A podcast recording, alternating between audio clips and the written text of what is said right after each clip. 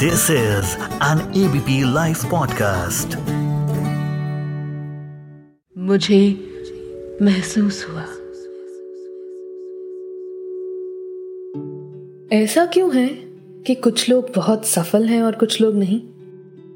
कुछ लोगों के लिए स्ट्रगल है तो कुछ लोगों के लिए ऐसा लगता है कि स्ट्रगल बिल्कुल नहीं। और शायद इसी वजह से अमीर और गरीब हैं फ़र्स्ट और लास्ट हैं टॉपर एंड फेलियर हैं। पर ऐसा है क्यों? क्योंकि जब धरती बनी थी तो किसी इंसान को किसी दूसरे से कम तो नहीं बनाया गया था। कभी भगवान ने ऐसा तो नहीं किया था कि किसी को कम शक्ति दी हो, किसी को ज़्यादा? और अगर ऐसा हो भी तो कुछ ना कुछ तो हुनर दिया ही होगा। फिर भी जीवन की इस रेस में कोई आगे है, कोई पीछे है, कोई गोल्ड मेडल तो कोई सिल्वर मेडल ऐसा क्यों? नमस्कार, सत श्रीकाल मेरा नाम है श्वेता शर्मा, आप सुन रहे हैं मुझे महसूस हुआ। ये है एबीपी लाइव पॉडकास्ट और आज बात साल 2020 की। साल 2020 इस साल ने बहुत गम दिया ना? भारत के कई बेहतरीन सितारे टैलेंट्स हमसे दूर हो गए। इनमें से मेरे फेवरेट थे इरफान खान। तो जब उनके निधन की खबर आई तो as a tribute I watched all his film specially those जो मैंने आज तक नहीं देखी थी। जैसे कि मकबूल, वो तो शुक्र है इंटरनेट मैया का कि मकबूल जैसे क्लासिक्स भी ऑनलाइन अवेलेबल है। ऐसे ही जब सुशांत सिंह राजपूत की डेथ हुई तो उनकी भी वो फिल्म्स मैंने देखी जो आज तक नहीं देखी थी।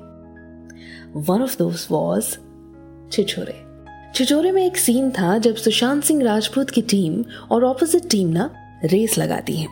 सुशांत सिंह राजपूत की टीम थी blue and opposite one was red race में blue team was losing but last lap में ब्लू टीम बिना सोचे समझे सब कुछ लगा देती है और रेड टीम को हरा कर जीत जाती है।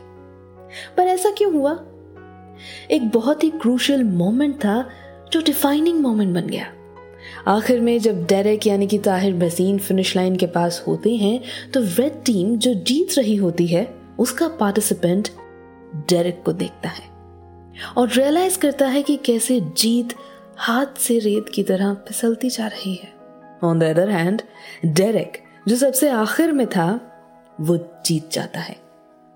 क्योंकि क्योंकि सिर्फ़ एक क्षण के लिए रेड टीम ने अपनी आँखें फिनिश लाइन से हटा दी थी।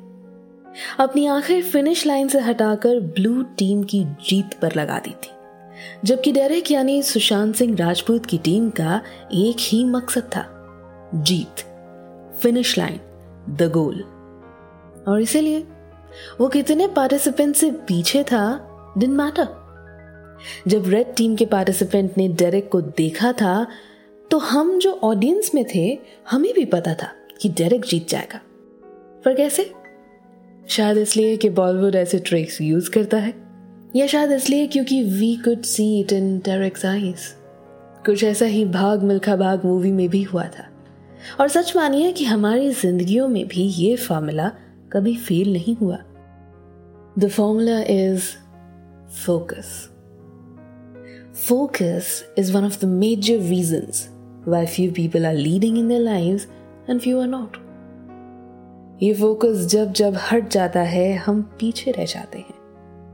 अपनी लाइफ को दूसरे की लाइफ से कंपेयर करने लगते हैं। खुद क्या कर रहे हैं, उसे छोड़कर दूसरे को देखने लगते हैं। कुछ जेलसी में फंसते हैं तो कुछ होपलेस होने लगते हैं और कुछ हार मानकर बैठ जाते हैं। जस्ट बिकॉज़ फोकस गोल से हटकर किसी और की लाइफ पर अचीवमेंट्स पर जा ठहरता है। मेरी नानी ना एक बात हमेशा कहा करती थी कि ज़रूरी नहीं कि अगर पड़ोसी के बेटे ने 21 साल की उम्र में ग्रेजुएशन कर ली हो और जॉब पा ली हो तो तुम्हारे भाग्य में भी वही सब लिखा होगा। हो सकता है कि तुम 80 साल की उम्र में ग्रेजुएशन पूरा करो और Guinness book of world records में शामिल हो जाओ। नो बडी नोज़ बस फोकस गोल पर रखना ज़रूरी है। तो चलिए, मैं फ़िलहाल फोकस करती हूँ फ्रिज में रखे उस केक के पीस पर, जो मेरी बहन के खाने से पहले ना निपटा लेती हूँ। See you soon by the way सुनते रहिए एबीपी लाइव पॉडकास्ट पर मुझे महसूस हुआ